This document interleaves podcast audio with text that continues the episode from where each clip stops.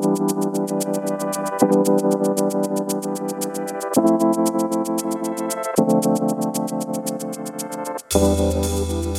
to the Factal Forecast, a look at the week's biggest stories and what they mean from the editors at Factal. I'm Jimmy Lovaas. Today is June 1st, and in this week's forecast, we've got Russian state forces fully taking over the occupation of Bakhmut, Ukraine, legislative elections in Guinea Bissau, the anniversary of China's 1989 Tiananmen Square crackdown, French pension protests, and a look at El Salvador's crackdown on gangs. You can also read about these stories and more in our weekly newsletter, which you can find a link to in the show notes.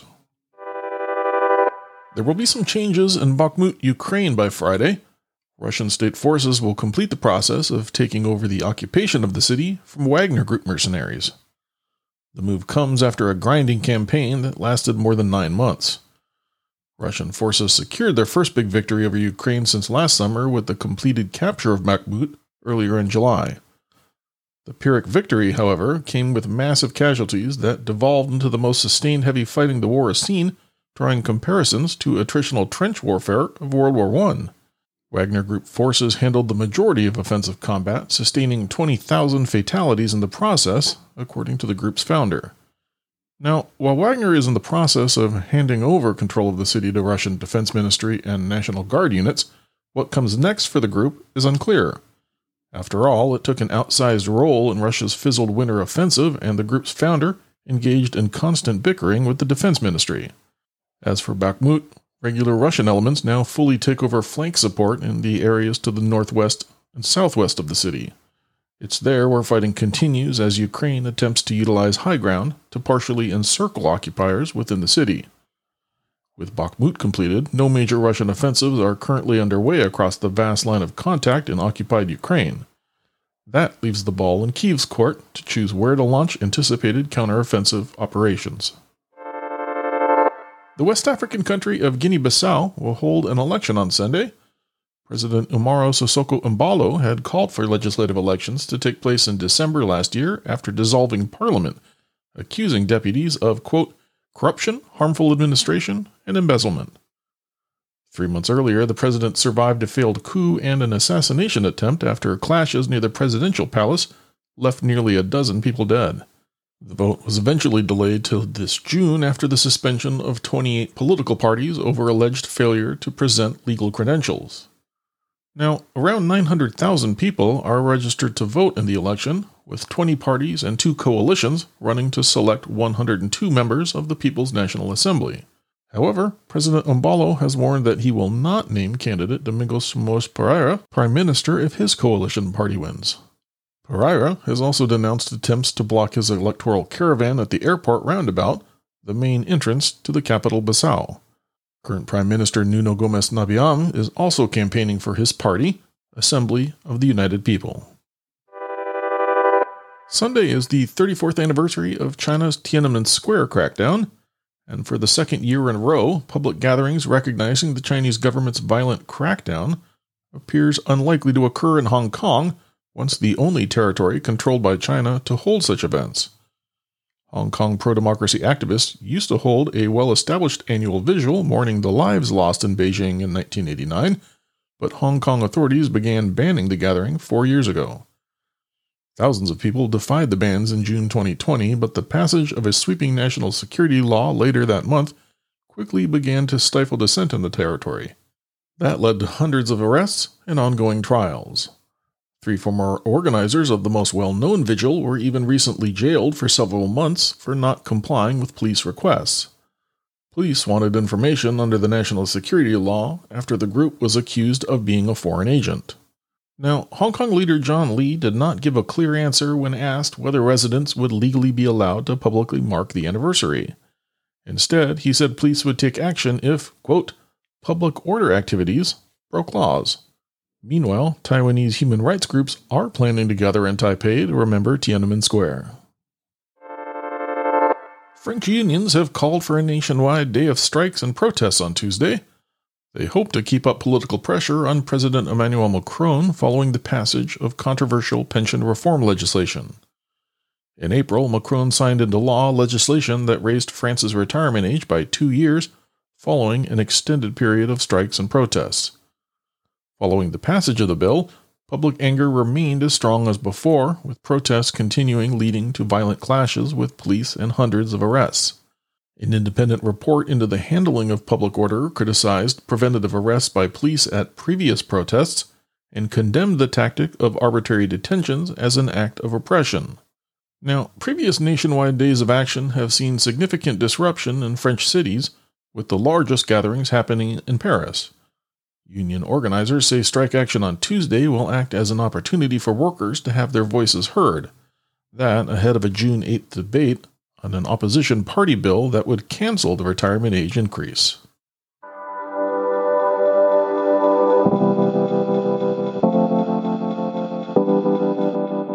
Our last item for this forecast is on El Salvador's continuing crackdown on gangs.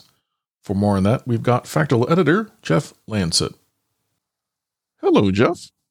Hey, Jimmy, how are you? Well, uh, you know what? I guess let's just jump right into this. Looking forward to hearing more about the gang situation in El Salvador. What can you tell us about that? Uh, can you give us a bit of a recap on things? Yeah, so El Salvador has historically been one of the most violent countries in the world because of its gang culture. Uh, it's the home of several violent gangs, including MS-13, and famously had such a high homicide rate that some of the headlines termed it as a murder every hour. So in 2019, a 37-year-old politician named Nayib Bukele won the presidential election. Uh, he ran on a campaign focused on cracking down on gang violence. And things truly ramped up uh, last March when 87 people were killed in one weekend. So that led to Bukele and uh, the country's lawmakers suspending many civil rights for people who had been arrested, including the right to a lawyer. Well, what's the latest? Where do things stand right now? Since then, uh, those emergency powers have been renewed more than a dozen times, and 65,000 alleged gang members have been arrested.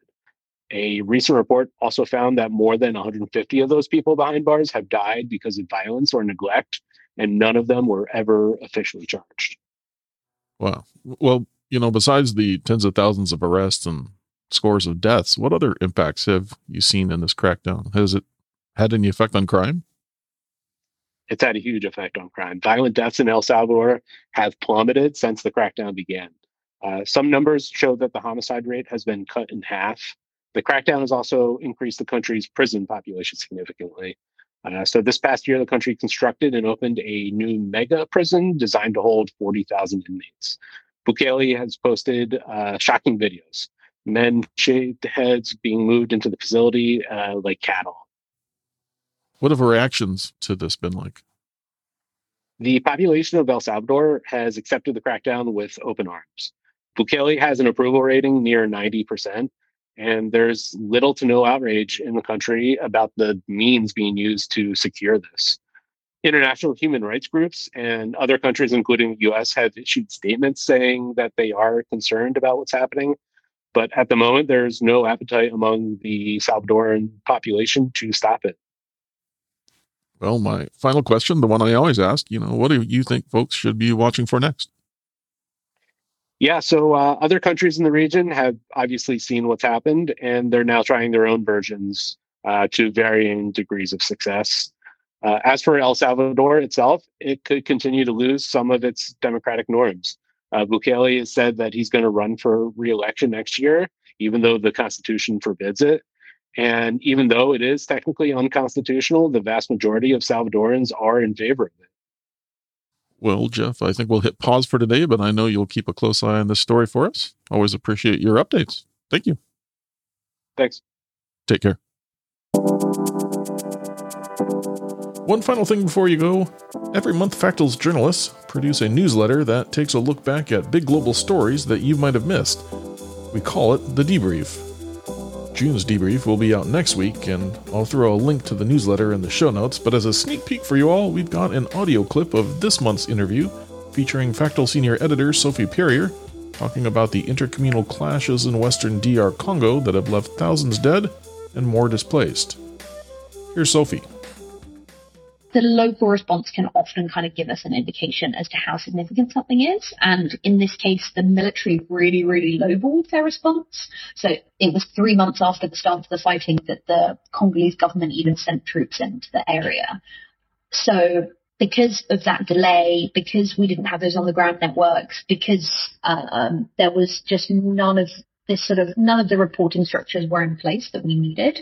We just really didn't have any indication of how big this was or how bad this was, and information is still coming out very slowly. As always, thank you for listening to the Factal Forecast. We publish our forward looking podcast and newsletter each Thursday to help you get a jump start on the week ahead. Please subscribe and review wherever you find your podcasts. We'd love it if you consider telling a friend about us. Today's episode was produced with work from Factal editors Alex Moore, Jess Fino, Vivian Wang, and David Wyllie. Our interview featured editor Jeff Landset, and it was produced and edited by me, Jimmy Lovaas. Our music comes courtesy of Andrew Gospe. Until next time, if you have any feedback, suggestions, or events we've missed, drop us a note by emailing hello at factal.com.